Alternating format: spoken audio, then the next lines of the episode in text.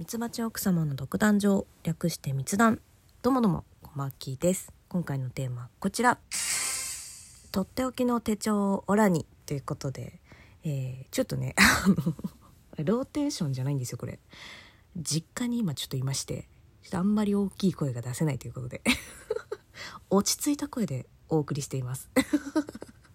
えー、今回のテーマはそう D さんがねお友達の D さんが企画でやっているものになります。めちゃくちゃ遅くなってしまった。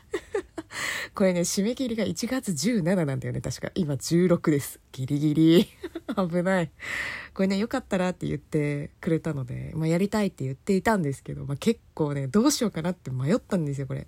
なんでかっていうと私ものすごいものすっごい飽き性なのね。手帳ってでも憧れるからやるんですよ。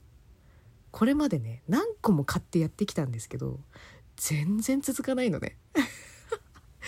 なんかねやることによってその目標が先にあるとかなら結構頑張れるんですよ。例えばうん体重をここまで落とすからそれのそれまでの記録を取りますとかネガティブにならないようになんか今日の良かったことと悪かったことを書き出すとかね。そういうことはやってきたんですけど多分ね私ルーティンにできないんですよね結局のところ。その習慣にできないいそのなんか期間を設けてすることはできるんだけど完全に私の中で課題になっちゃうんだよね。でもしかしたら一日のうちにそういう時間を設けるその手帳時間を設けるっていうことができたら可能なんだと思うんだけどねだんだんその自分の中で楽しいって思って始めたはずなのに義務化してきちゃってやんなきゃいけないっていう風になっちゃうんだよね。まあ、それが辛くて私に、まあ、手帳を持つことは無理なんだなってまあ、だんだん思うようになってきたんだけど、まあ、だからそんな私がねこの企画に参加していいものなのかなってちょっと思ってたんだけどね。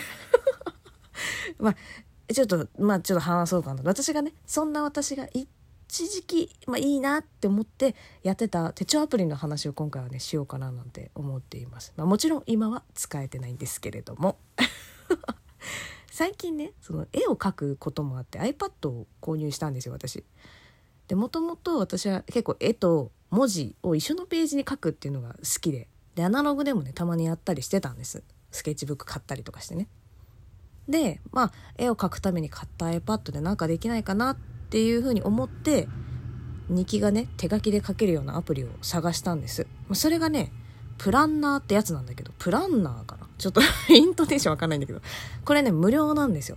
大事じゃない？お金 無料で始められる？大事じゃない？絶対ね日記とかスケジュール帳とかって結構続かないって自分が分かってるからさそんな私にはぴったりなんだよ取っかかりが。でこのプランナー押したい部分が3つほどあってねまずデジタルのスケジュール帳なんだけどアナログでの書き込みができるんですよ。まあ、ペンがあるからね。これはね私が使うきっかけになった部分でもあってすごく楽しかったですね。色もね、まあ、制限はあるんだけど、まあ、色分けしたいなってくらいには結構使えます。それくらいがまあちょうどいいよね。なんかその手帳の中でもごちゃごちゃしなくて統一感とかもあるし。ペンもねその太さとか選べるんですよ。蛍光ペンみたいなのもあるしね。結構楽しかったですね、まあ、次がね年月週。あとレフト式の週。あと1日っていう風に各ページがあって、まあ、すぐに切り替えられるようになってるんですよ。だから好きなのに書けるし使わない。まあもうマンスリーは使うけどみたいな人もいるじゃない。だから使わない。それ以外は使わないよっていう人もさ、まあ、ページとして紙であるわけじゃないからなんか使わないともったいないなっていう気持ちもないっていう。これ結構いいと思うんだよな。なんか私はラジオトークのライブでやりたいテーマとか、まあ、そういう事柄みたいなものをマンスリーに書き込んで、まあ、一日のそのページのところに、まあ、絵日記みたいなのを書いてましたね。まあ、そういう使い方もできちゃうっていう。で3つ目はねアプリの中で手帳を分けるっていう概念があるんですよ。これもいいですよね。仕事用とプライベート用でそれそもそもその手帳自体を分けたいっていう、まあ、そういう人もいると思うのでねすごいいいんじゃないかななんて思うんですけど。まあ、ということでね、まあ、私はそのプランナーっていうのを使っていたんですけれども、まあ、日記がねやっぱね絵日記がどうしてもね続かなかったね。こう時間がある時じゃないとやっぱり描けないっていうところもあるしね、まあ、是非ねちょっと絵が描くのが好きとかねあと、まあ、デジタルがいいんだけど入力だけじゃ物足りないっていう人はね是非使ってみてはいかがでしょうか。